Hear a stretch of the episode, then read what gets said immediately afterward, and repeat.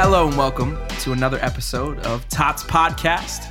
I'm your host, Ben Gardner. Today on the show, we have my good friend, Adrienne Hollister.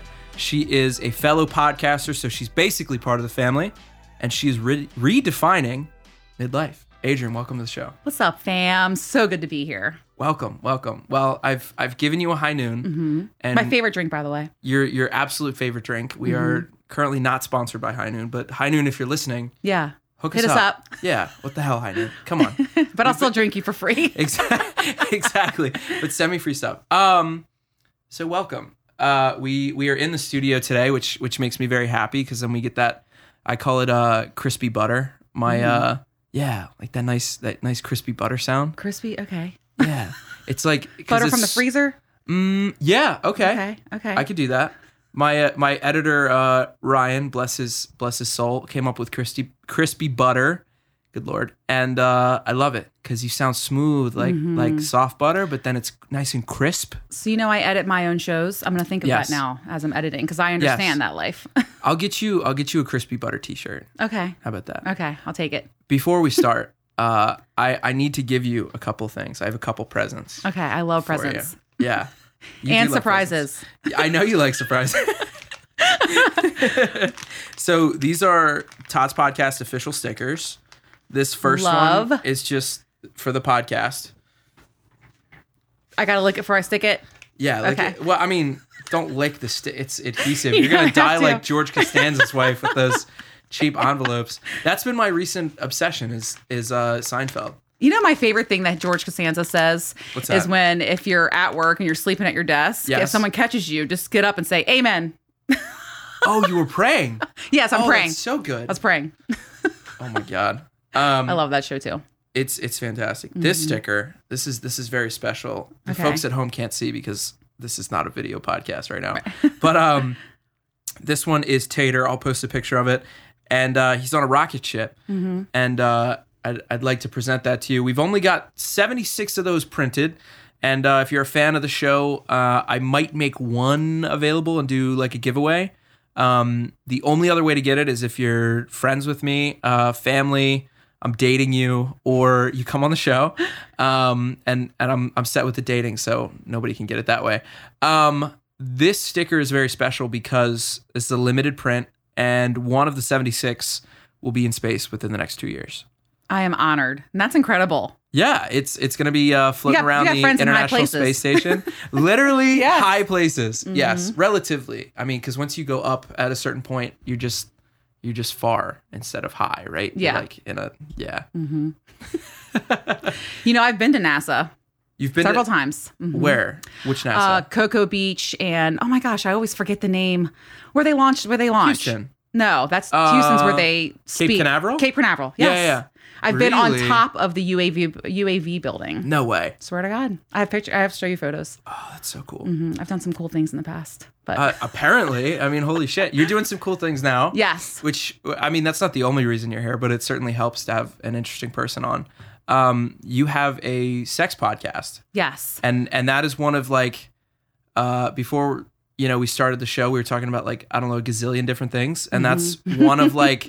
a gazillion things that you do, but um, you have this this podcast where you talk about sex, and uh, you're unbelievably successful for how long you've Thank been you. doing this. It's it's been. I am so humbled. I can't even tell you. Uh, I hit the one year mark in December. Congrats. And thank you. I'm still shocked and amazed at the response. And this is my passion. This is my purpose. I absolutely love being a podcaster. I love podcasting. I love my podcast fam. And it's amazing to have an impact in someone else's life. And normalizing sex, that's what I want to do. So, yeah. And, and redefining, and redefining midlife. midlife. Yes. Redefining midlife. That is awesome. As as kind of a youngin, uh, describe to me what redefining midlife means to you. Like, what what is that all about? Sure. Well, really quick, I want to plug my podcast. Plug so it. It's called Midlife Craving. Yes. I came up with it as like kind of a play on like midlife crisis because I feel like at this phase of life, you're craving more. You yeah. want more. And so I'm redefining midlife because I feel like I'm there right now. And it feels odd to even say that. Most people think of midlife as like fifties, you know, or, you know, you're getting right. over the hill. But to me, I mean, so the average lifespan is eighty. So I'm I'm there. I turned forty in August. This is midlife. And it's also a weird phase of life. So, you know, in your twenties, you spend going to college, you know, finding your partner. Society puts a lot of pressure on you to settle down, you know. Yeah. So you do that. Get married. Then in your thirties, it's time to really work hard in your career and build that for yourself.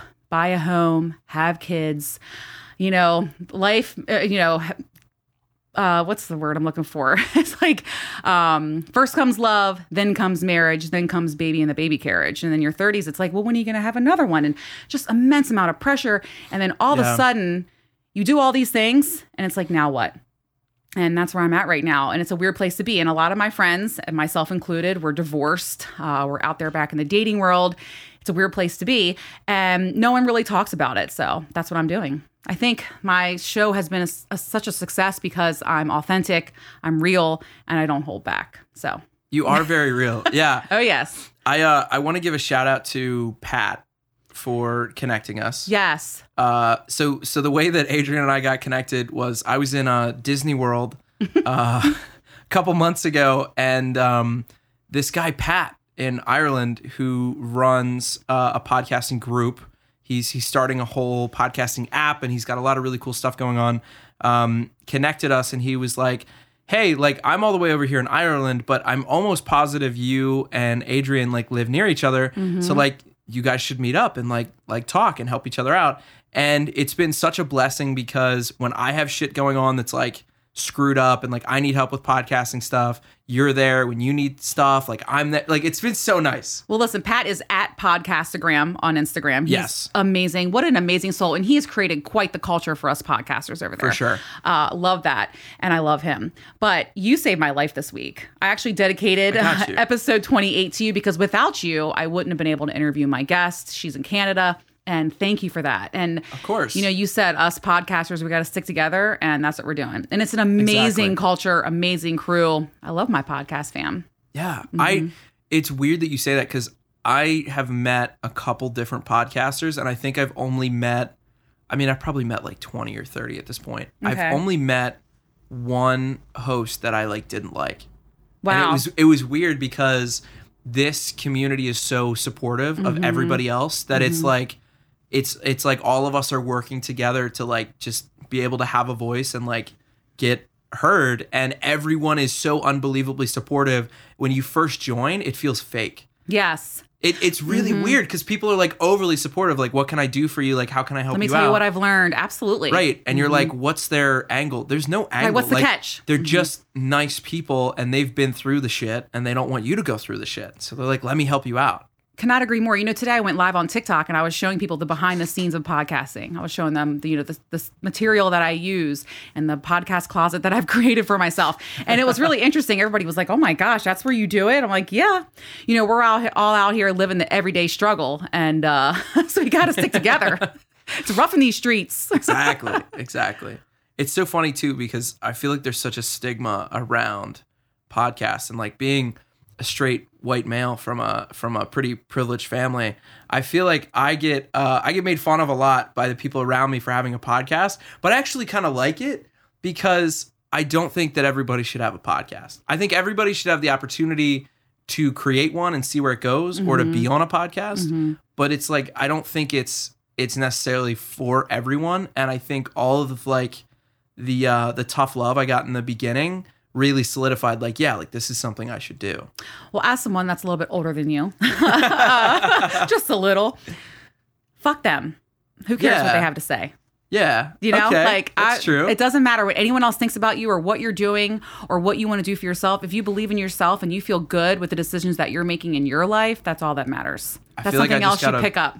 I feel like I just got life. Like a beautiful, like, mix between like Walt Disney speech and like, like fucking Rock Johnson, like motivational and like that. That's great. Yeah. I appreciate that. Seriously though. Uh, and if someone that is in your inner circle, you know, if they don't support you and they don't want to watch you grow, not somebody that you should have there. So oh, yeah. That's something else you learn in life. I have lots of lessons, and I love to learn the hard way. That's, that's the beauty about me. But uh, I feel like you can't have a sex podcast and like to learn the easy way. It's got to be hard, right? It's always hard. I also think... Sorry, I had to. Yeah, you, I mean, you threw it out I there. I set you up so perfectly. I mean, really. I'll be here all week. I think the other reason I, I really like our friendship is because, like, I'm very inexperienced in, like, life shit. But I'm about to hit this weird age. Like, I just turned twenty-four mm-hmm. two weeks ago. And I'm about to hit this age of twenty-five where people start expecting you to have a couple of things. And it's either car, house, wife, baby, okay? Oh, baby, no. I, w- Too soon. Okay, okay. So car, house, or wife. I want to have like one of those things when I'm like twenty-five, or maybe like two. Probably not all three. So it's called your quarter life crisis. Yes. You do okay. go through it. It is a yep. thing. Uh, John Mayer made a song about it. And I remember when I turned twenty-five, I felt it, the pressure to get married, settle down, because I was in grad school at the time. And they were like, it was funny. My grandmother one time at Thanksgiving was like, Adrienne, are you going to bring one of your boyfriends? I was like, Grammy, all my boyfriends want to be with their wives on their holidays. Okay, so no, no guys are going to be here for this.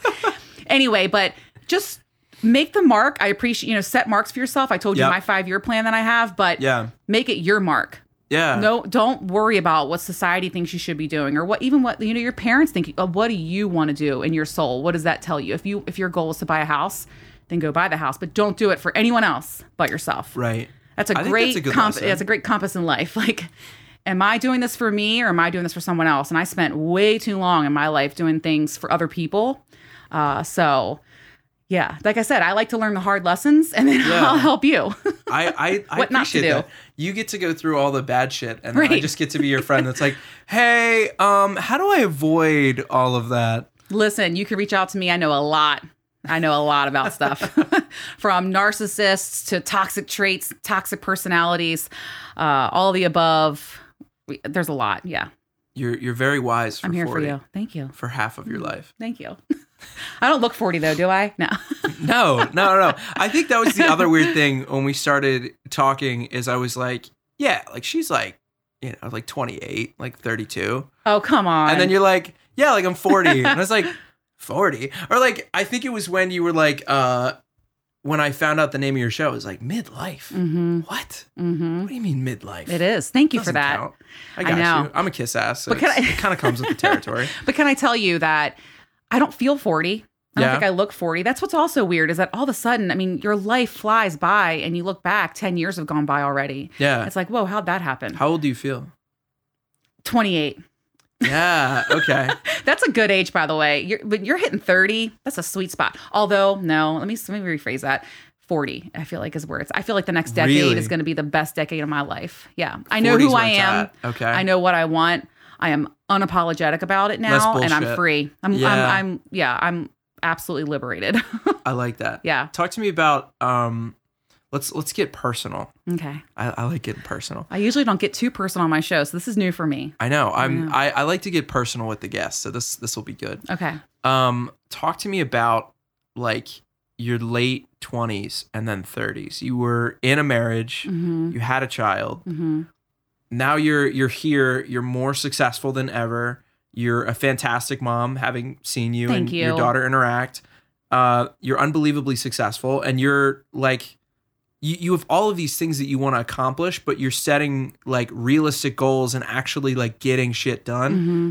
Talk to me about where you were then and then how you got to where you are now. That's a huge transition. You know, it's funny. I'm actually, a lot of people ask me, one of the biggest questions is, Adrienne, how are you so confident? Adrienne, especially in the bedroom or whatever, but yeah. confidence is earned, I feel like, and your life experiences help you get there.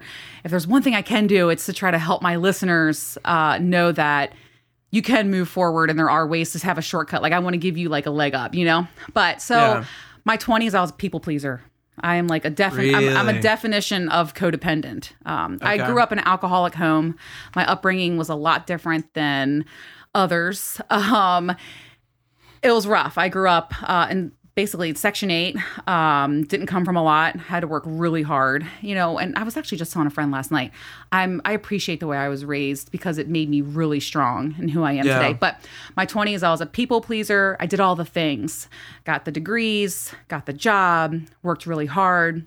And then the one place that I lack is I trust really easily. Uh, mm. I'm an empath. So like I fell in love, uh, rushed right into things, got married and had a baby and quickly realized like, uh-oh, the person that I married is not who I thought he was. Piece of shit. Yeah. And yeah. I, uh, that was rough.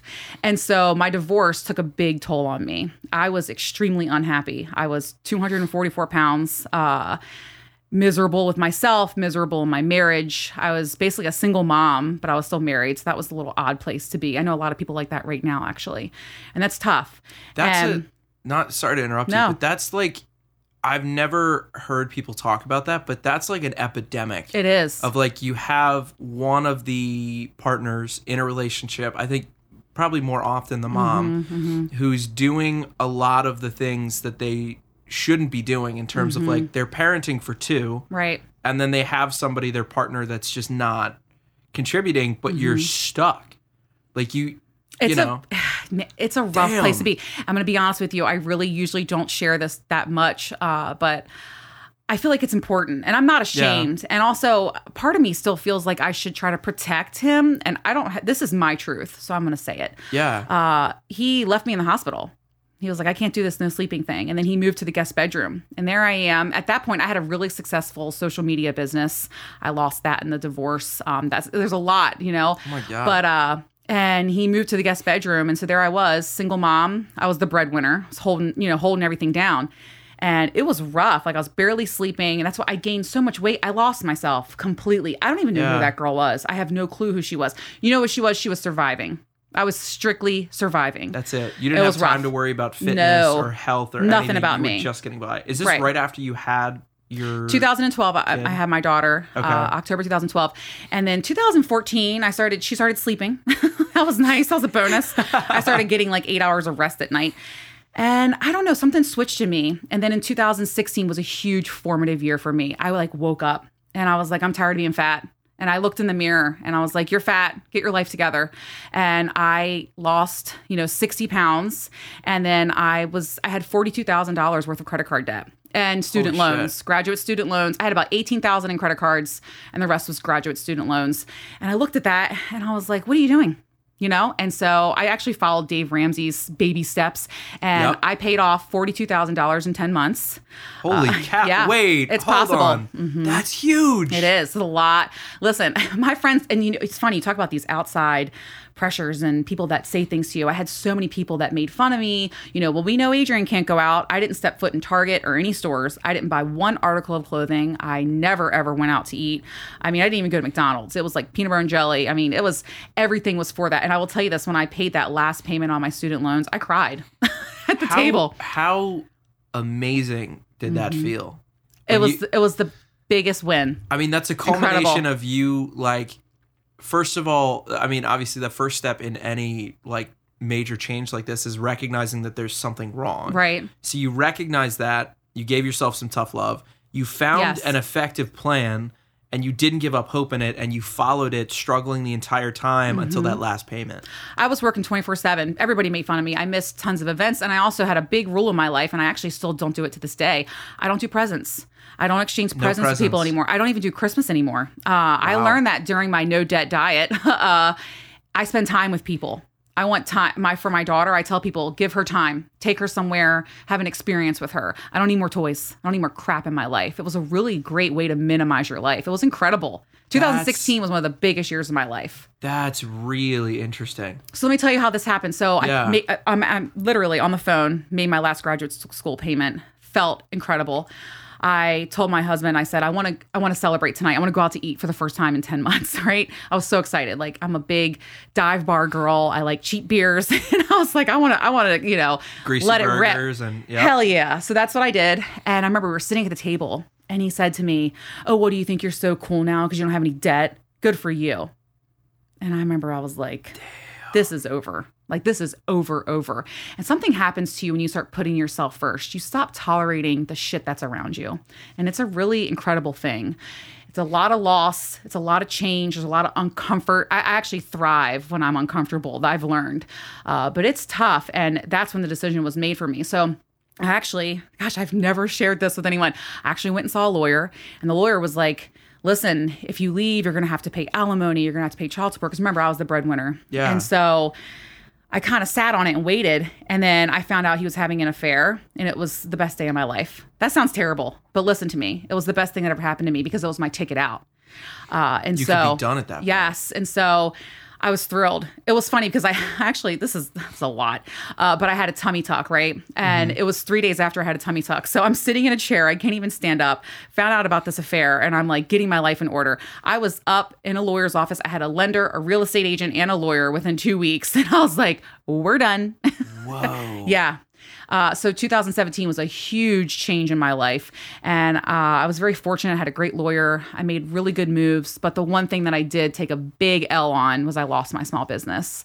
I had to reduce my taxable income. Mm. And uh, so I lost my small business. That was really hard. But What uh, was it? You said it was social media based? I did social media management for small businesses. And I actually okay. worked for Facebook. I spoke for them really? at conferences. Yes. And I would help small businesses grow their business using Facebook. I grew up with Facebook, right? Yeah. Uh, I had my account back when you used to have to have a college I D, you know, to get in. Wow, I had my towson dot e d u okay. email. I am. Yeah. Mm-hmm. And then I grew up with Towson, with uh, Facebook business. And Facebook actually reached out to me. They said, who's managing these pages? Who's doing this? Because I had a hair salon and a plastic surgeon and a medical spa. And they had like tripled their growth in three months. And they're like, Damn. what's going on here? Yeah. And so I went and spoke at conferences. I had a line of people, Ben, waiting for me when I got off the stage. I was like, oh my God. Holy so I started cow. a business. Mm-hmm. And so to and that's lose how I paid that. off. It was brutal. Yep. It was that, really hard, but how did I you, knew it had to be done. So like, uh, you know, as a small business owner myself, like mm-hmm. nothing to that degree, but building something from the ground up, I'm sure probably like one of the biggest influences of your self-esteem and confidence mm-hmm. while you're going through this like unbelievably shitty time in your life. Yes. It was my baby. It was gone. Uh, it was dark times. Dark times, Harry. Yeah. Yes. I, I talk about summer of two thousand seventeen on my podcast a lot because I was very unhealthy. Uh, it was like ninety days of just complete debauchery. I was drinking beers and showers. I'm not an alcoholic. I don't have any addiction problems, but I wasn't yeah. taking care of myself, you know, and uh, was partying and just basically uh just acting a fool. that's a that's a lack for lack of better terms, uh acting a fool. And yeah um I in September of two thousand seventeen I got a life coach, a therapist, turned my life around. So really mm-hmm. But then you're talking about my journey, so that was yeah. you know, through my divorce. And then I one of the mistakes that I see so many people make when they get out of a divorce is they want to feel that comfort. And that was me. I wanted so bad to have someone that was like the polar opposite of my ex-husband and to feel that happy, safe place. And so I immediately got into another relationship with someone, someone that I knew. I call him Prince Charming on my show because uh, that's what it was. It was like a fairy tale. And we were fast and furious, baby, you know, like crashing and burning into a relationship. He moved in within one month. Um, oh, it was shit. like instant relationship. And, you know, my daughter's involved. And so three years with him and then we separated. I don't I, I don't want to get into too many details about that, yeah. but I broke up with him last April. And that was another big shift in my life. And here I am, forty, single, dating. Out in the world, but it's been a progression. It's been a lot of growth, and there's been some times where I'm rock bottom. But yeah. once you, you know, do you do you know David Goggins? Yes, I love him. Of course, love David Goggins. He's like okay. the biggest motivational person uh, in the world. I mean, he will get you out of bed in the morning. His book Can't Hurt Me. Everyone should read that book. Really, Every, okay. it's so good. I've not read that. You got to read it. To the list. He talks about this theory of the cookie jar. And so it's a mental cookie jar. And you think all the cookies, you think of all the things you've done in your life and gone through in your life. So from going, you know, being a single mother and being left at the hospital uh, to going through a divorce and losing my baby, my business, you know, uh, to being sued. That's a weird place to be. Yeah. Uh, and then building myself up from the ground again. And then finally, you know, going through... I had a, my last relationship was rough uh, and it was hard because there was a, a, love was not our problem. Uh, there were some issues that he couldn't overcome and, and I had to go. It was heartbreaking. It was one of the hardest things I've ever done was leaving him, but that had to be done. That's another cookie in my cookie jar. And yeah. so when you're feeling adversity or when you're feeling low, you reach into that cookie jar and you say, look what I've overcome. You know, like getting stuck in the Bahamas with COVID, that's a cookie in my cookie jar, okay? I spent For sure. two weeks, yeah, two weeks stranded. Uh, you were to Atlantis, Atlantis. right? Mm-hmm. Well, okay. That was an experience. That, not to like belittle your experience at all, that's my favorite place on the planet. Okay. Um, having co- But having COVID there, shitty. Really bad because really bad. They price gouge you. And oh, there, sure. it's, it's, a, it's basically a scam going on, honestly. It's unbelievably expensive. Uh, it's even worse when you're stuck there with COVID because they know you have no option to leave. So uh, one test, a rapid, is three hundred seventy-five dollars per person per test. Mm-hmm. What? Mm-hmm. Uh, yeah, it's a lot. That experience. So it's funny. Everybody says to me, they're like, if you're going to get stuck somewhere, it's it's great to be in the Bahamas. And I'm like, the shittiest, let me tell you. Yeah, I just said the shittiest thing that you've ever heard in your life. You're like, I'm like six thousand dollars later, let me tell you what it's asshole. like to get stuck in the Bahamas. No, no. But you were in the Bahamas. Yeah, thanks. It just it you know, cost I actually, me a mortgage payment. two, three. You know, uh, I made this TikTok and it was like things people say to me when I'm stuck in the Bahamas with COVID. And people would be like, Adrienne, just remain positive. And I'm like, I like I didn't think about that already. Yeah, trade places with me. Yeah, like remain positive. I'm like, I am. I'm very positive right now. I'm very COVID positive. Yeah. And then, you know, they would say, aren't those sunsets? And I'm, I would literally, I would open the curtains and be like, another glorious sunset makes me sick. Like, like I don't want to be here anymore. I was losing it. Did but you leave it was a lot the of fun. room or you were stuck no. in the room? So I'm by myself totally with my eight-year-old dependent. daughter. Yep. And I had, I didn't have the phone, I didn't have, I was only going to be in the Bahamas for four days. I had contacts for four days. I only had outfits for four days. I was oh, wearing bathing suits. No. So I was there two weeks. And yeah, it was, it's insane. That story is so wild. I think I talked to you a little bit during that time. Like, like very briefly. I apologize for anything I said. No, I don't, I don't remember you saying anything bad. I think I probably said something along the lines of like, oh, I love Atlantis. And, and I don't know if I got a response, but it was like, you know, I hate to have such a bad taste in my mouth about it, but the way Atlantis treated me was not, not okay. Good. And the yeah. way Atlantis is treating people down there is not okay. Taking they, advantage of the locals. Yes. And they're, and they're saying, you know, you only have access to room service. So for example, a B L T is twenty-three dollars plus thirty-one percent tax, plus a five dollars room charge every time they come to your room. So for me to get lunch, it was like one hundred fifty bucks. It's not, That's it's, so it's bad. My daughter and I, we were stealing room service.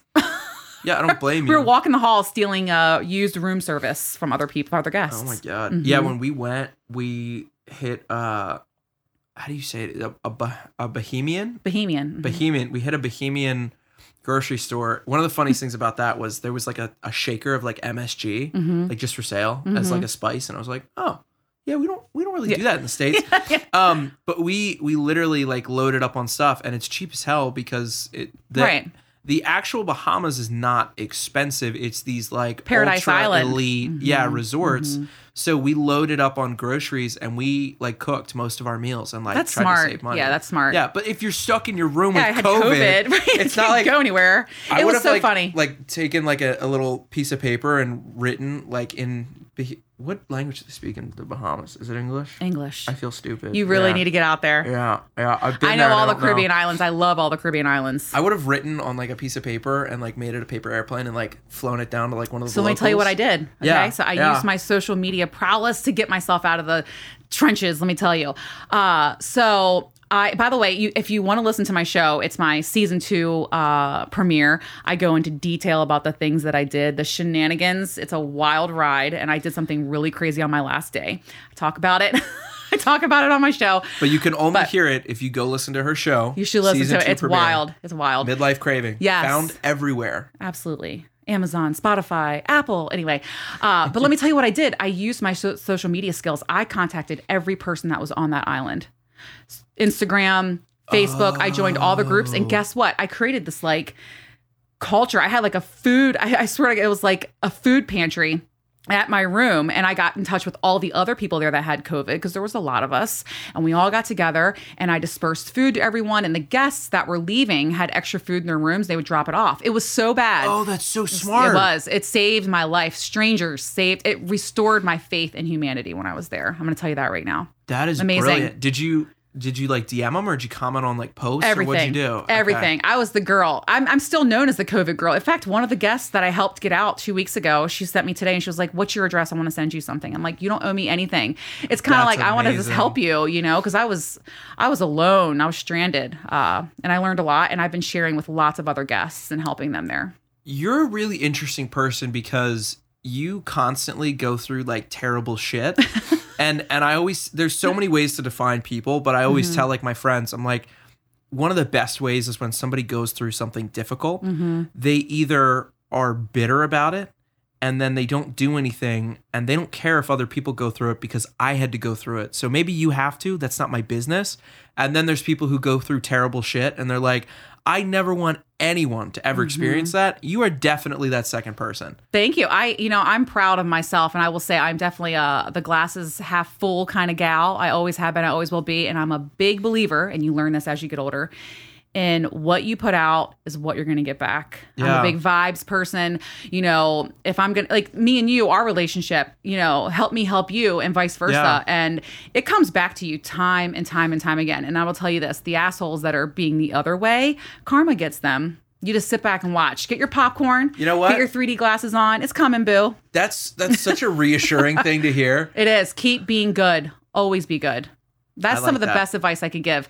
Always see the silver lining, always see the bright side of things. Because if you don't, you can, then that's who you're going to be as a person. If you're negative all the time, you're going to be a negative you're gonna person. You're going to have a negative life. Yes. Yeah. It's, it's, what you put out is what you attract.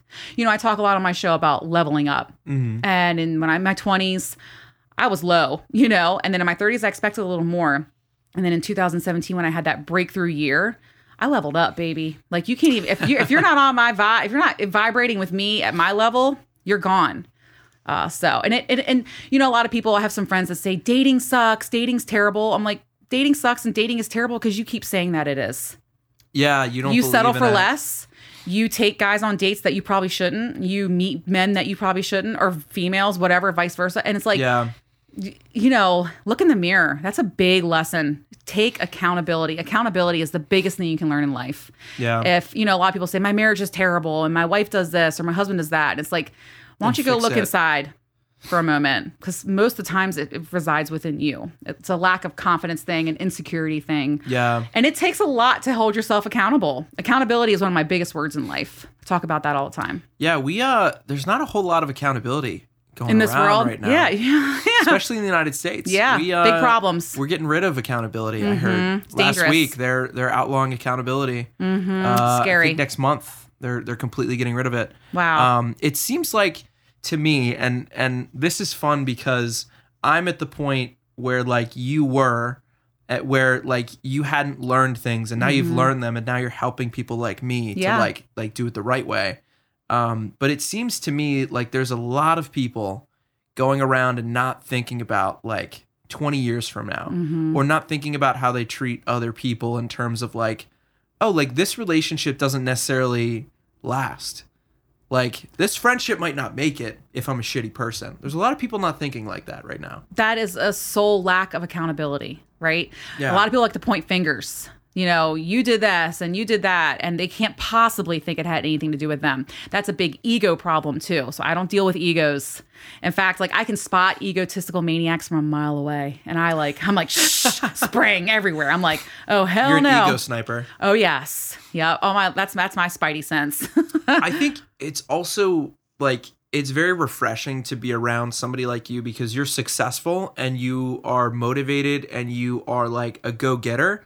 But you don't have an ego like bone in you. Thank you. Like I, I don't, don't. Yeah. And it's not. I mean, I'm a big kiss ass, but like I do. I'm I'm trying to be like accurate because I've met other people like that, mm-hmm. and usually they're very successful. But it's interesting because they never were at that point when they were being su- successful where they were like, I'm gonna start being a douche, mm-hmm. and most people start becoming douchebags. Once they I get to that level, on, I don't. I don't plan on ever being that. I can't stand that. Actually, how do you how do you avoid that? Thing. Like you do a lot of things. You're a successful person. You you're kind of kicking butt in Thank life you. right now. But like, how how have you avoided like being successful as a person and not like letting it get to your head or feeling like you're better than other people? I surround myself with really good friends. Yeah. Who you surround yourself with and the books that you read uh, are key in your life, especially those that are in your inner circle. I did an episode one time about like outer circle, middle circle, inner circle, right? Yeah. Those that are in your inner circle. And listen, I lost uh, two friends last year when I was going through this big transformative year of my life. You know, last year was pretty big. And you realize people that are just takers, people that are just using you, or people that want to always put you down to build their ego, you got to get rid of them. And it's painful, uh, but who you surround yourself with. So Uncle Mo on my show, Uncle Motivation, yep, he's someone that really changed my life. And every day we say, kick the day in the dick. And, you know, he sent me, he sends me motivational stuff all day, every day. And I just really started changing who I surrounded myself with. Uh, I don't know. I'm just always, I've always been a very humble person. Even people that say to me, you know, oh my gosh, your show. And I have people that recognize me sometimes and I'm like, oh my God, like I'm not, I'm not anybody special. I'm just me, you know, uh, it's, it's, I don't think I'll ever get used to that. So yeah. I'm just out here. I want to normalize, you know, this crazy that is this phase of life. I want to let other people know that they're not alone. Uh, and it's okay to not be okay. It's okay to change your, the entire trajectory of your life at this point as well. You know, it's just, you know, being authentic, being yourself and making moves that you believe in. That's all that matters. But who yeah. you surround yourself with, that's a big thing. And my friends hold it's me important. accountable. They're good people. Yeah. Mm-hmm. I, I definitely have friends that like, like I definitely have an inner circle of people. I mm-hmm. call them the, the trio or the Trinity. Mm-hmm. And it's like to be, to get into like my life and to be close to me, all three of them have to meet you. This is like a requirement and they have to like you. Yeah.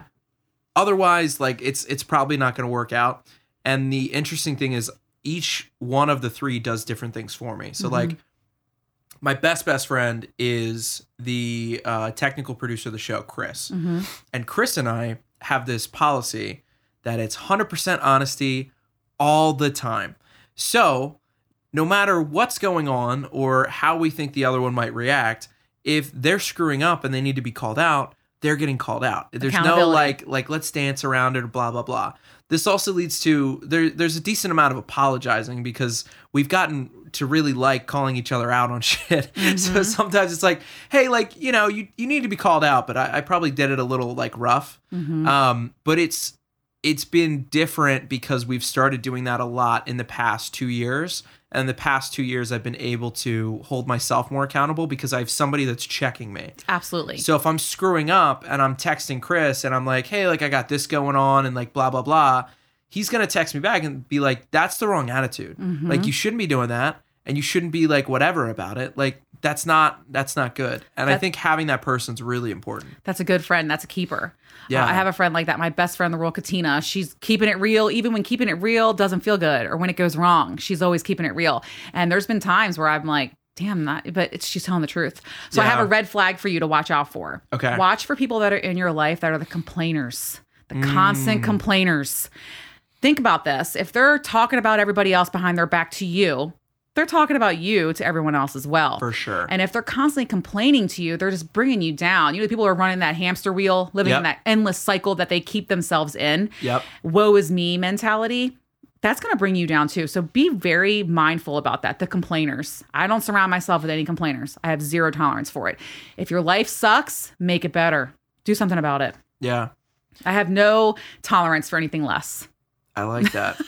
Zero it might tolerance sound harsh. Policy. Yeah. No, but like, you have one single lifetime. That's it. And for some people, it's very short. Mm-hmm. And you don't know when it's going to end. Life is short. Mm-hmm. So if you're surrounding yourself with people that aren't letting you, for lack of a better term, live your best life. That mm-hmm. sounded so white girl on Instagram.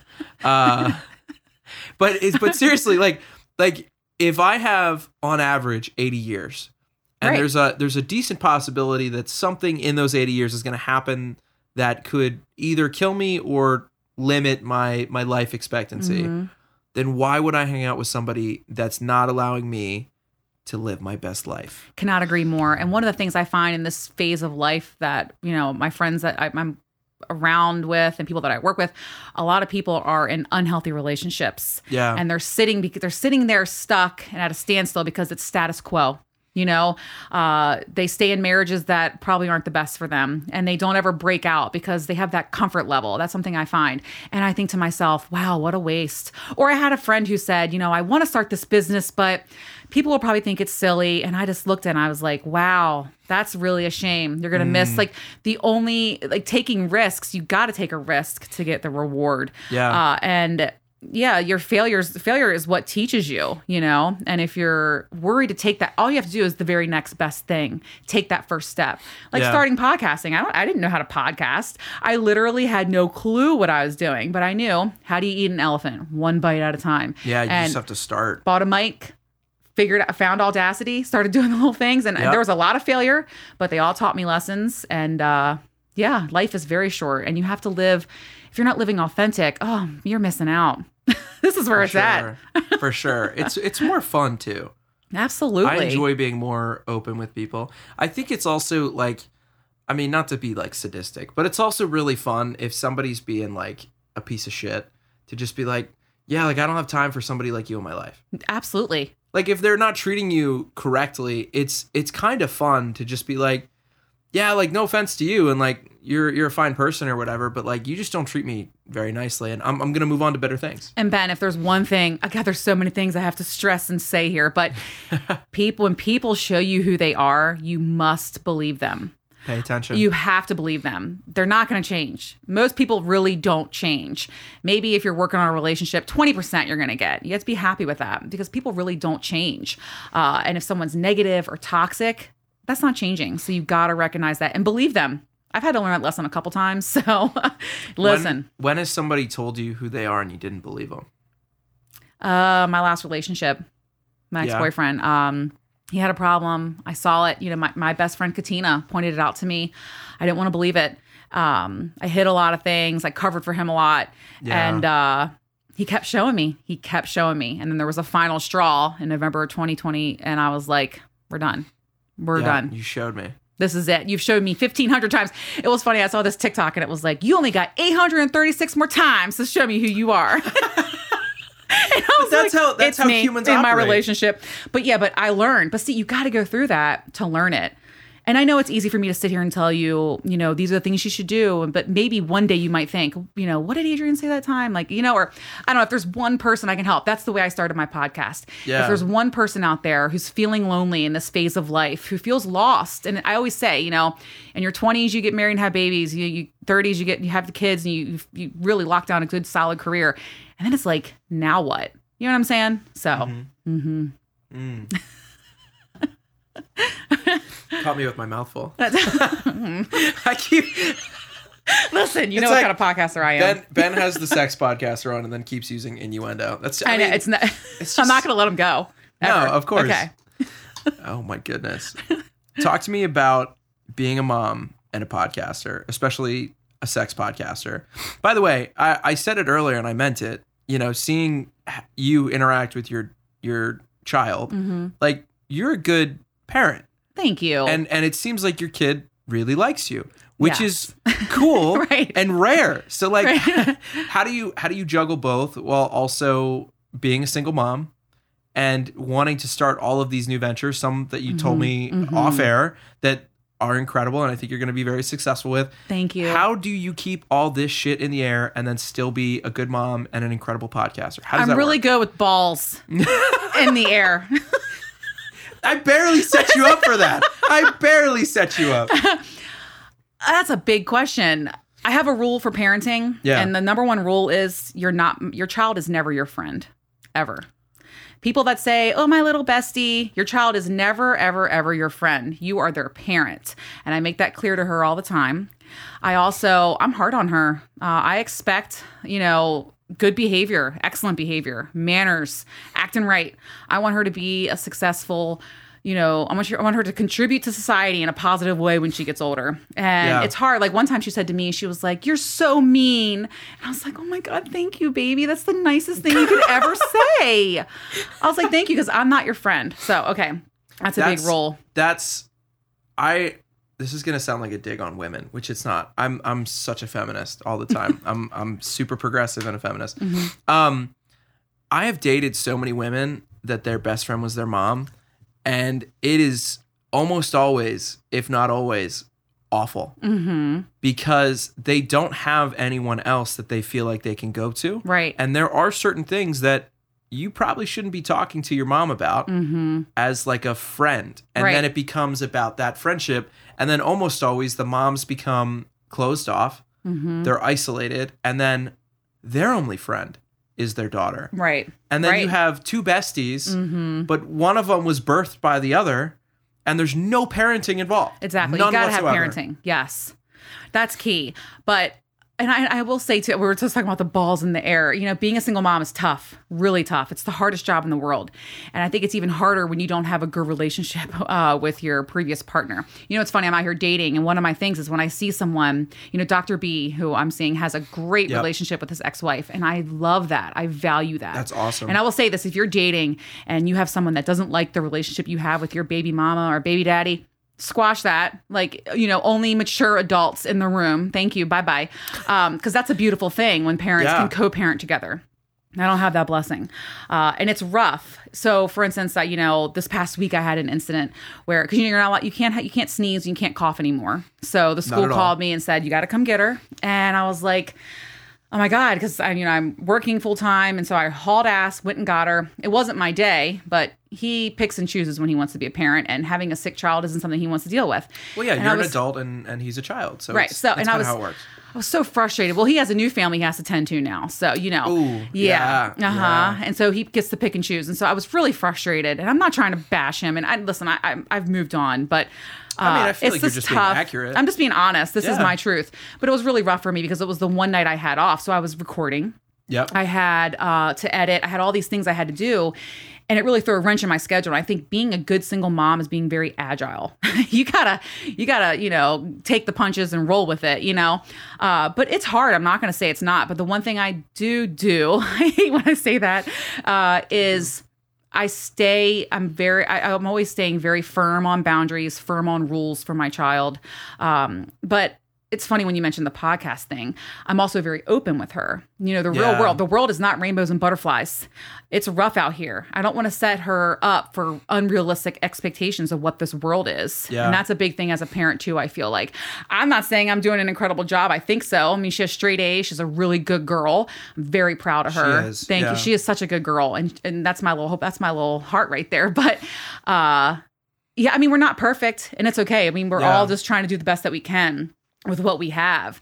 But getting frustrated this past week, like I was so frustrated and I was angry at the school and they said, you know, you got to get a test, but there's no, I didn't have any tests and nobody yeah. had tests. And I, I can't take off work to spend two hours to wait in line to tell me that my kid has a cough. You know what I mean? Like I was just like, I'm done yeah. with that. And also I know she, I know it wasn't COVID. She just, and I honestly, I feel like she kind of was like, I want to go home. So I was like, oh man, you can't pull that anymore. Like, yeah. These aren't the days of that. We're not going to watch Wheel of Fortune or uh, Price Is Right in the middle of the day here and have like McDonald's for lunch. That's not how this is going to work. Okay.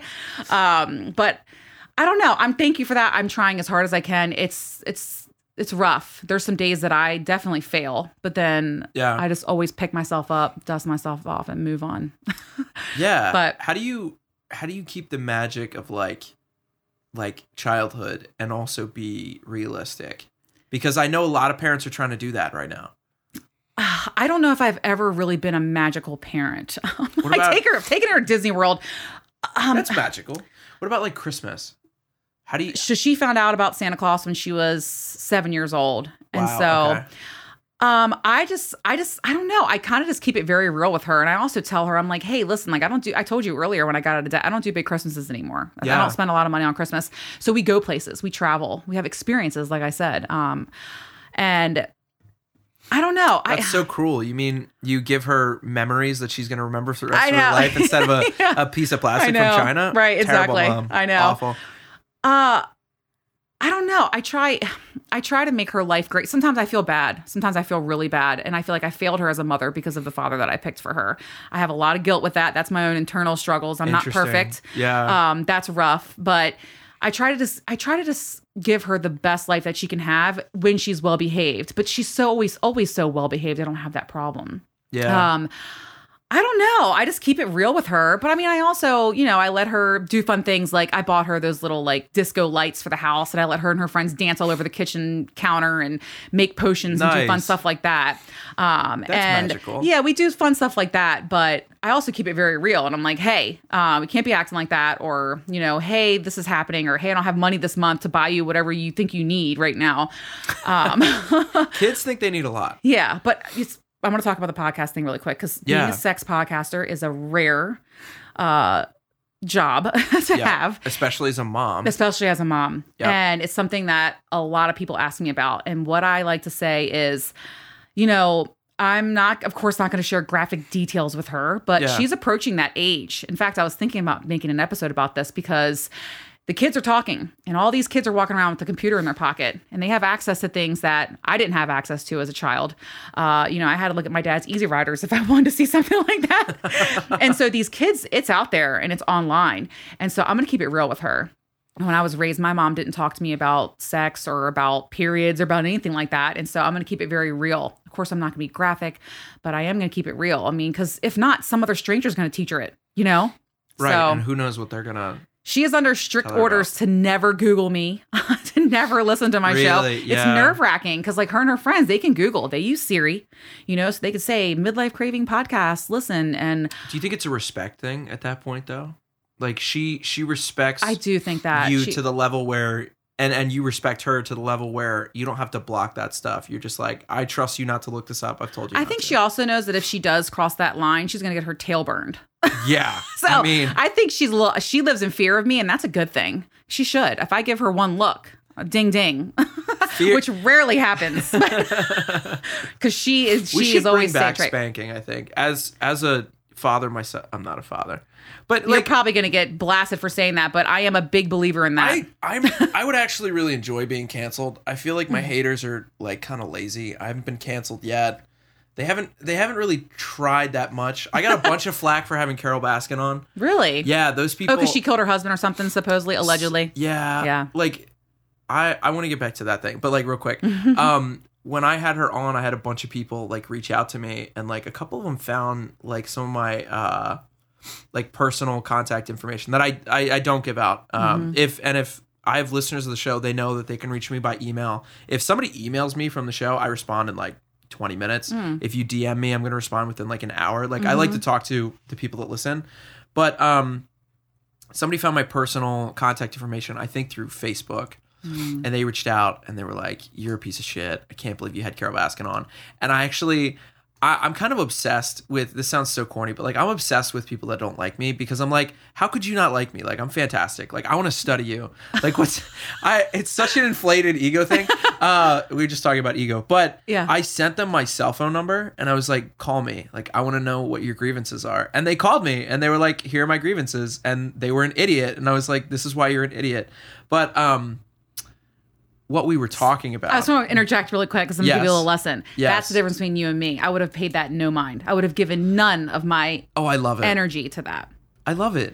Because but be careful how much you surround yourself with that because it will bring you down. That's that's true. So but it's also like somebody's taking the time to really put some energy behind not liking me. Like the least I can do is interact and tell them why they're an idiot, right? Come uh, on. I, I'm trying to be a good person. Like because this is out of love. No. Don't waste your energy on that. And hate you, is just the if, other side of the coin of love. But even if you did change their mind, do you want to surround yourself with a oh, person? Oh, like I'm that? not. I think you I don't would be right. Ch- I'm I'm definitely like a dead right person. Like I'd rather be dead and right than alive. I think, but which is it's such a it's such a great trait. Um, I think my thing with people that don't like me, especially people that don't like the show, is that.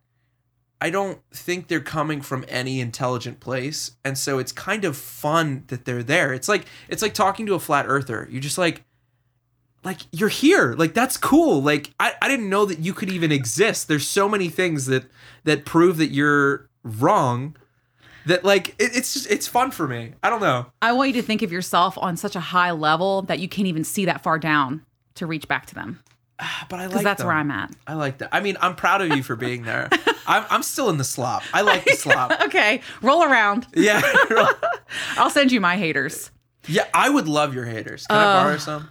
What my we goodness. T- we were talking about something. Single momming. And, and I want to say this too really quick. You yeah. know, a lot of moms do shame me. A lot of people shame me for my show and the things that I say and the way I express myself, which is fine. Yeah. That's their insecurities. But people say to me, you know, Adrienne, what's going to happen when your daughter finds out about this? And I say to them, does your child have a cell phone? Because here's a rule for all the parents out there. If your child has a cell phone, they have seen a penis. Okay? Period. Point blank period. And yeah. that's a good that's a good rule. That's a good rule of thumb when you think when your child should have a phone. Are you prepared for them to look at sex? Because that's what's happening. Uh, yeah. So, and I would hope that I will expect my daughter to be in a place where our relationship is so strong, she can come talk to me about those things. So yeah. Yeah. I think that's a better way to do it mm-hmm. than like, it's not there. Right. I'm not promoting it, but I'm also, you know, no. I'm not going to act like it's not real because she's going to she's going to find that out from all of her friends. So, yeah, I just, I think that doing things like that and just trying to be more honest without giving all the details away mm-hmm. when they're too young is like, I don't know, like that makes a lot of sense to me mm-hmm. because you're not, you're not building it up to be something so big. It's like, don't look behind the curtain. Mm-hmm. It's like, yeah, like there's a curtain and there's somebody behind the curtain. Right. And this is what you need to know right now. Right. And it's normal to be curious. And then as you progress and as you get older, I expect us to have mature conversations about mm-hmm. it. You can ask me whatever you want. Mm-hmm. And I, I will teach you the appropriate things at the appropriate times. Absolutely. It's like that movie Mean Girls. I'm not a I'm not a regular mom. I'm a cool mom. Yeah, that's terrible. Like it's so it's so bad. And And I think being like a guy, like I see that with women that are my age that have those moms. Mm-hmm. I'm sure there's like a male equivalent. It's, oh, you know what the male equivalent is? Is what? It's the, it's not the cool mom. It's the coddling mom for men. Ugh, where yeah. it's like, my baby's perfect. I, I mean, I went to school with some Red of these flag. guys. They are so messed up. They have so many problems. I call that a man child, and I steer very clear of them. I don't. Yeah. I don't need another child in my life. I'm a recovering man child, honestly. Living at home, you know, realizing it is your first step. Exactly. Accepting exactly. that. You know what we were talking about? We were talking about spanking. Okay. Here's mm, my here's I love my best getting ad- spanked. By the way, just putting that on there. Into the world. I was talking about like what parenting and back. child rearing, but. No. uh But uh, here's here's my best attempt at getting canceled for being traditional. Okay. I don't think that you should hit your child. I, I don't I don't think that that's something that should happen. However, I was a bad kid, mm-hmm. and when I was a bad kid, and if it was just my mom home, I knew that my dad was going to get a call at work, and then when he came home, he was going to have a conversation, and if it didn't go right, I was probably going to get a spanking. I got the belt. Yeah, I mean, yeah. it's it's throughout the gener- like he would always tell me, he's like, listen, like, I got to do this, mm-hmm. but like, it's not that bad. Like I used to get hit with a belt, right? So it's, it's kind of progressed to like now, like kids don't get hit. And again, like I don't condone hitting your kids, but like a spanking where you're not like trying to hurt the kid. You're just trying to be like, hey, I'm here mm-hmm. and, and you are very small and I am in charge of you. Mm-hmm. I don't think that's that. I, I would prefer that over a screaming. The biggest worry and the biggest fail of our society and culture as a whole is the everyone gets a trophy mentality. It's so bad. Brutal. It's yeah. And so you have these parents who think their child can do no wrong and they grow up thinking the world's like that too. It's very distorted and they get a major reality check. You know, so I'd like to prepare her for that. People are obsessed with equality of outcome. Mm-hmm. And uh, and and we were talking about this a little bit before the show. Um I'm a big believer that people should have equal opportunities, mm-hmm. but equal opportunities does not mean that you are going to be as successful as the person next to you. Right. Because it doesn't work that it doesn't, way. Yes. But it seems like a lot of like, we're losing accountability mm-hmm. and then people aren't successful. Hard work ethic. Yeah. Mm-hmm. And then, and then instead of like taking a look in the mirror, like you said, and saying like, I'm fat or like, I'm a loser and I don't work hard. That was me at my last job. Mm-hmm. Like I, After my last job, I was like, yeah, like I I didn't work as hard as I should have. And the company picked up on that and they were like not happy with me. Mm-hmm. And after that, it was like a big change because I was held accountable. Right. People don't think about that. And then they're like, well, Jeff Bezos. And I'm like, what do you mean, Jeff Bezos? Mm-hmm. Like you've never had a real job in your life. Your parents paid for everything you've ever gotten. Mm-hmm. And then everything that you haven't gotten since because they stopped, you've just blamed on other people. Despite the fact that you haven't looked for a good job, mm-hmm. you've never worked hard a day in your life, and you blame everything on other people. Yep. Like that mentality and that like everyone should end up in the same spot. Mm-hmm. That's not how things work. I know. If you make if you make terrible decisions in your twenties, your thirties are probably not going to be great. I want to talk about something. I feel like I have to say this. Do it. Have you ever heard of opportunity cost?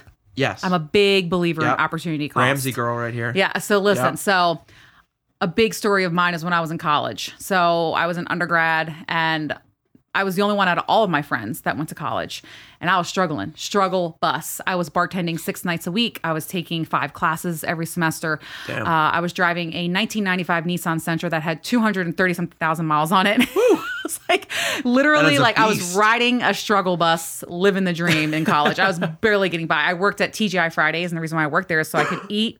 So, you know, it was a struggle. So my friends were out there getting jobs. So they were starting yeah. at like thirty thousand dollars a year. This is back in two thousand one. So right. I'm aging myself. But, and I would look at them, and they got a new car, and then they're settling down, they're getting married, you know, as I'm still in school. And then I went straight to grad school. So I was still struggling. And it was funny to me because like a lot of my friends were making, you know, forty to fifty. And then yeah. when I got out of college, I got my first job at seventy-five K. Right. Yep. And some of my friends were like, well, that's not fair. And I'm like, well, wait a minute. I paid my dues. That was my opportunity yeah. cost all of those years. Just today, I was talking about how I've been in meetings all morning. I was editing my show and then coming here to record. Do you think I don't want to be downstairs drinking beers next to your dad watching the football game? Yeah, that's me. I want to be doing that. But this is my opportunity cost. And you got to pay. Every day, those dues are due. Every day. So yeah. people don't have that mentality and they can't see it. Uh, but when you're when you're here in our space, we get it and we understand it. So everybody wants to be handed something nowadays. Yeah. I have zero tolerance for people like that.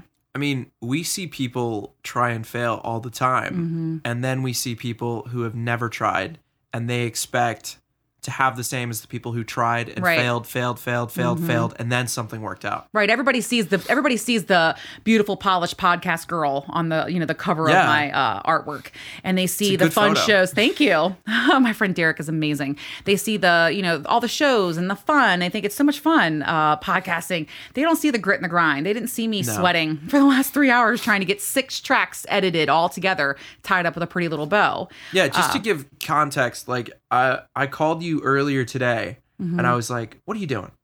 And you're like, yeah, I've been editing all day. I'm excited to come over tonight and record like four and a half hours. Is, yeah. This is this is how it works. Mm-hmm. People but don't no, get it. All they see is the, the tip of that iceberg. They don't see the ground. And they also see a, it's not linear. It's not, none of life is a linear process. Whether you're going through a divorce, whether you're going through growth, whether you're starting a new career yeah. or, you know, a new venture. It's a lot of zigzags, and there's a lot. One step forward, two steps back. Yep. You know, no one sees that, though. Yeah. They don't want to see it. No. I have a lot of people that um, through uh, my college that I went to, they'll send me, like, kids who are like, yeah, like, I want to start a podcast like you, or, like, I want to do this, like, marketing business, or, like, I want to do this or that. Mm-hmm. And um, because of, I, I think, the school and, and uh, the, you know, just I think a lot of people that go to that school are very ambitious, which is fantastic. I'm proud to be an alumni. Mm-hmm. Um, a lot of them have kind of that realistic mentality kind of already figured out, which is nice, but some of them don't. Mm-hmm. And I've realized that my new line that I've been using for them is like, you have to be prepared to get, you know, when I first started out, I'd get like six listens mm-hmm. every single episode. Mm-hmm. I'd get like six or ten. And like, that's that that's a decent amount when you're starting out. But like, I want you to be prepared to do that and then put something together that you spend twenty hours on, which I've done, podcast mm-hmm. projects, and then it flops. And then I want you to keep going. And then I want you to have that happen ten more times. And then I want you to have another episode comes out that gets three listens. And then mm-hmm. I want you to still believe in yourself and still keep going. Because if you're not prepared for that, you will not make it. So fun fact, did you know the average podcast gets thirty listens? Really? thirty. That's all. And did you know the average lifespan of a podcast is seven episodes? That's mm. it. Mm-hmm. That is it. We're, we're past so, that. I, I know. When I think about my numbers, I'm like, God damn. Like, I, you know, let me twirl my hair back. But, you know, seriously, thirty listens. Can Isn't you, that crazy? Can you write down what your average number is? Can I don't you, mind saying it. I'm around the ten thousand mark right now. I'm trying to get episode? to twenty. Mm-hmm. Oh, my God. Yeah. So I'm You're trying to get there. to twenty. I, I won't even say mine. Mine's so low. Uh, don't. You know, You're like, I was like, I'm not ashamed. Yeah, yeah, I was like giving you an out. Like, it's yeah, write TikTok. it down. You're like, yeah, I've got like twenty thousand. No, like, I wish. That's my goal. I, I'm telling you right now, get on TikTok. That's where I it's at. TikTok. I, I hated TikTok I too. It. I loathed TikTok, but my TikTokers, that's when my show exploded. Really? Seriously. That's when my viewership doubled. Listenership. Mm. Listenership, is that a word? I need yeah. to get on YouTube. Viewership is what I need. I need. I got to get on YouTube. Yeah, listenership's a thing. Listenership. Okay, yeah. yeah. So TikTok. You can see my charts. Yeah. It is like a steep curve up when I went viral on TikTok for the first time. Interesting. Mm-hmm. Okay. I'm going to have to get back on TikTok. Get on there and manipulate that tool. It is a powerful, powerful tool. And go live. I've been going live a lot lately. Really? Mm-hmm. Really I works. I got to do uh, Sex Tip Tuesdays. Just the Tip Tuesdays. Okay. Yeah. So I I, I dropped the Tuesday. Well, yeah. yeah. Ex- explain what that is for people who haven't listened to your show. Well, I'm hoping it. that people know what the game Just the Tip is. I don't know. They but, they know what the... I'm not asking you to okay. explain the game. Okay, okay. I'm asking you to explain your segment. So I do sex tips. Uh, I was doing every Tuesday, but you know, there was a lot of pressure. And then I felt like I wanted to give a tip on a Friday. And I'm like, well, it's not Tuesday. So I kind of dropped that. Yeah. I just do Just the Tips whenever it strikes my fancy. Yep. And that's kind of been working for me. Uh, I share a lot of that. I also... I'm trying to think. Some of my most popular TikToks are just me showing behind the scenes of like, I talk about...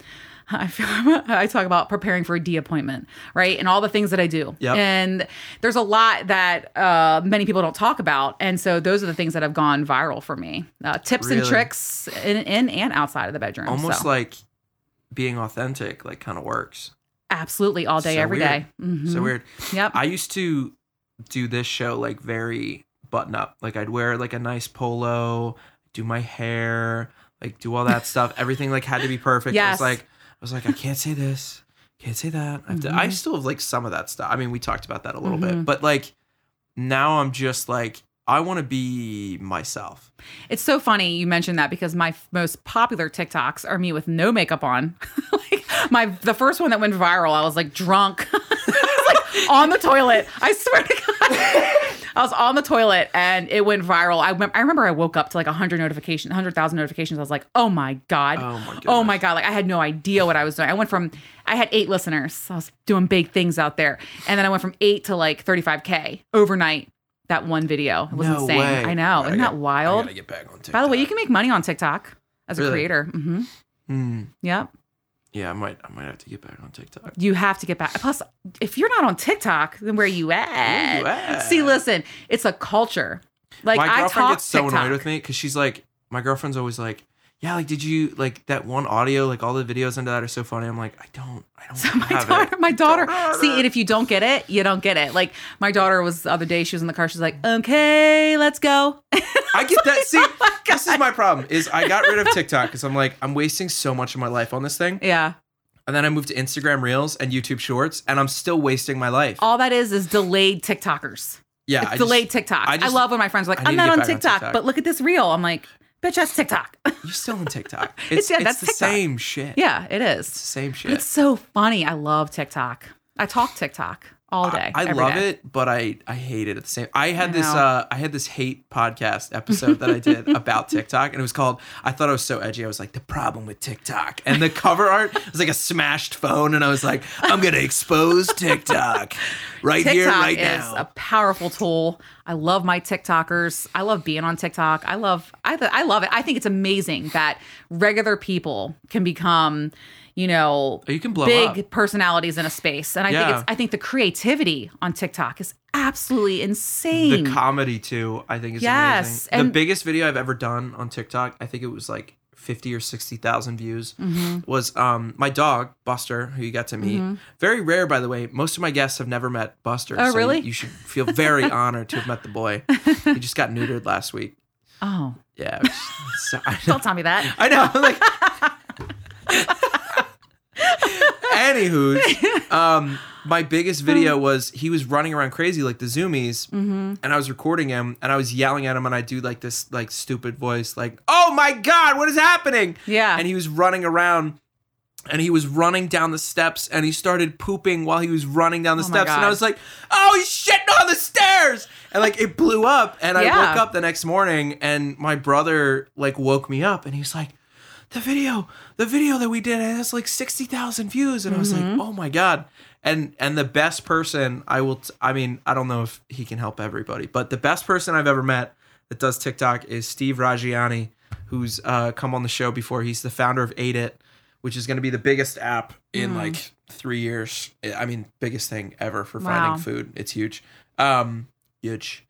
he he he, uh, he explained to me TikTok one time because his videos always did well. And I was like, how are you doing so well? And he was like, because I don't bullshit. Mm-hmm. My face is in the frame. Yes. And the way my videos flow is easy to watch. There's always something happening and you're not bored. Mm-hmm. And he's like, your TikToks need a little bit of work and I'll help you out. And like from that is is how I, I kind of went viral a little bit and like had some good stuff blow up. So shout out to Steve Raggiani doing big things with Ate It. Another thing too is use captions. A lot of people listen yeah. to TikTok in silence because they're next to their spouse or family or kids, whatever. They're at work. They're at work. Around. Exactly. Yep. Uh, so use captions. That's another big thing. That's another That's tip. Just the tip. That's huge. How do I how do I get my podcast from three listens an episode to... It's not that bad. Get on TikTok. I'm I, telling you. I'll tell you. I don't tell anybody my numbers. My numbers are above the average. Mm-hmm. They're it's a couple times multiple the mm-hmm. average. There you go. Between between three and ten times the average, which is okay. But I but I still but it's not it's not as high as I want it to be. So I got to get on TikTok. I think I'm also I'm just gonna steal your brand. I'm gonna start okay. wearing a, a okay. blonde wig. Got it. Big. Okay. Big, I'm gonna I'm gonna need plastic surgery and, and get some things touched up. I mean, really, let's be honest. Sex sells, so it's a little easier for me. You know, come on. Yeah, but also like you're you're innovating this market though. Like I don't want to I don't want to belittle the work that you've done by being like oh, yeah thanks. like like she's an attractive woman who talks about sex. Yeah, like, that's not the only reason that mm-hmm. you do well. Mm-hmm. Just like the main one. Yeah. Right? I mean, yeah, most of these men think they're going to sleep with me, and that's not going to happen. I was talking to somebody the other day about your podcast, and like, what?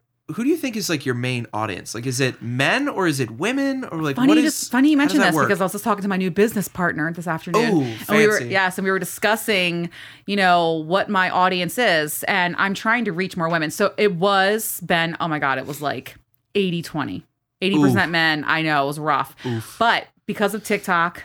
And also being on other shows has gotten me, I'm at sixty-four percent men. Okay. So I'm getting better. Okay. We've got the women up a little bit. I know. I want, I want more women because that's my demo, right? Like that's, I'm trying to normalize this phase of life. Not, I'm not just all about sex. Yes. Yeah. I'm a sex podcaster, but my show is a lot about my journey. I think people listen to my show and they're like, oh, wow. Like, she does have a brain. You know what I mean? Um, and it's there's a lot more to my show than just that. Yeah. Uh, so I got her. I'm trying to reach my girls. So I like that. I've mm-hmm. I've definitely got some people that I think would, would be interested in coming on as soon as we figure yeah. out your virtual recording stuff. I know. I I'm, think. I'm, I think I'm, I'm nailing it down. I, I know am. you've you've got it. You've got it going. Yeah. yeah. It, it was a little, it, it was uncomfortable for me. It was a little out of my element. I like being face to face with people. I also like the audio quality much better. But, this is um, ten times better than doing so much it better. Virtual. But I like, I, I think the problem, and we were talking about this today, like I, but neither one of us makes enough to like fly people out. But uh, yeah, no. But, Who's but doing together, that? But together we'll fly one person out a month. Okay. And then we'll share them. I mean, I could do that. Yeah, there you we go. You should do that for sure. Um, no, but it's like... You got to put them up too or just pay for the... T- you know what? They'll sleep in your God, house. Okay, you've yeah, a, you've I've, a I've, huge yeah. freaking house. I got plenty of room. Exactly. Mm. But I think that's the thing too is like I I stopped doing video as much. Like I haven't released video in, in a while and I've just been trying to do like this or virtual and it's just audio and people are like ten times more comfortable and they talk about Yeah, so much I, more stuff. Now, see, that's a good lesson for me to learn because I've never done video yeah. ever. And uh, I feel like I'm missing that, but I can see what you're saying. When someone's on camera, that's a whole different ballgame. I know. Yeah. So I know you're you're trying to push to that direction. And I think for you, that's good um, because but you don't, I think about you don't have guests, a dad though. bod. But I th- no, stop. No, but for real, I didn't think about that. What about my guests? Because it's already enough. You know, people say, I'm going to be a podcaster. I'm going to do podcasting and I'm going to be a guest on a podcast. When this microphone gets in front of your face, it's pressure. Whole it's a lot. Story. It's a whole different game.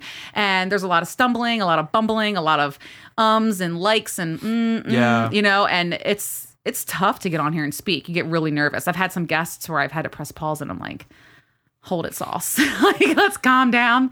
Uh, that's why I think drinking is involved a lot with podcasting yep. because it helps, you know, even and uh, calm people down. But it's so yeah. funny too because like I don't, I don't like condone drinking like to have a good time, but like mm-hmm. to record a good episode Like, it just feels good too. It helps. High Noon. I mean, we talked. We, High Noon is like, great. High, High Noon, if you're best. listening, sponsor us. Peach flavor. Uh, mm. Although I did say that we should still be spanking kids. We we would like a sponsorship. Okay. Is that cancelable? I feel like I'm not. I need to do something that's like light cancelable. You want to you want to spank kids, and I want to be spanked. That's the difference between me and you. Yeah. Yeah. I mean, there's other differences, but like that's that's one distinct difference here. I just think it's so rude that you assume that I don't want to be spanked. It's just, I mean, it, you're like assuming listen, my preferences. It's oh my just, God, this is so funny. So I, one of the things I always preach is I don't kink shame. I have a lot yeah. of interesting guests on my show, and I always talk to people like, what do you crave? And I actually asked someone this the other night at, um, I was at the brewery down the street, and I asked the bartender, I go, what's your kink? And he, I could tell he was like, buff, he was like, uh, uh, and the other bartender came to me and she was like, Adrienne, oh my God. She was like, he just asked, what's a kink? Oh, like, he no. needs to listen to my podcast. Isn't that funny? You got to get him set up. I know. I was like, that oh would, man. That would but be good. Let me, ex- let me expand your horizons, my friend. You were, listen, there were some, I, I had my horizons expanded the other day when you did that uh, question thing on Instagram and you were asking people their kinks. Oh. I'm not a kink one? shamer, but. Yeah. I like some of them I was like, you should probably be shamed. I, like, I don't know. Like that's like that's that's a little like I, I, I like to think of myself as like like a traditional person, but like I'm progressive in, in some ways that makes you like not a shitty person. I mm-hmm. feel like that's how we should probably primarily be. But like yeah, like that one was screwed up. Like so, I don't know.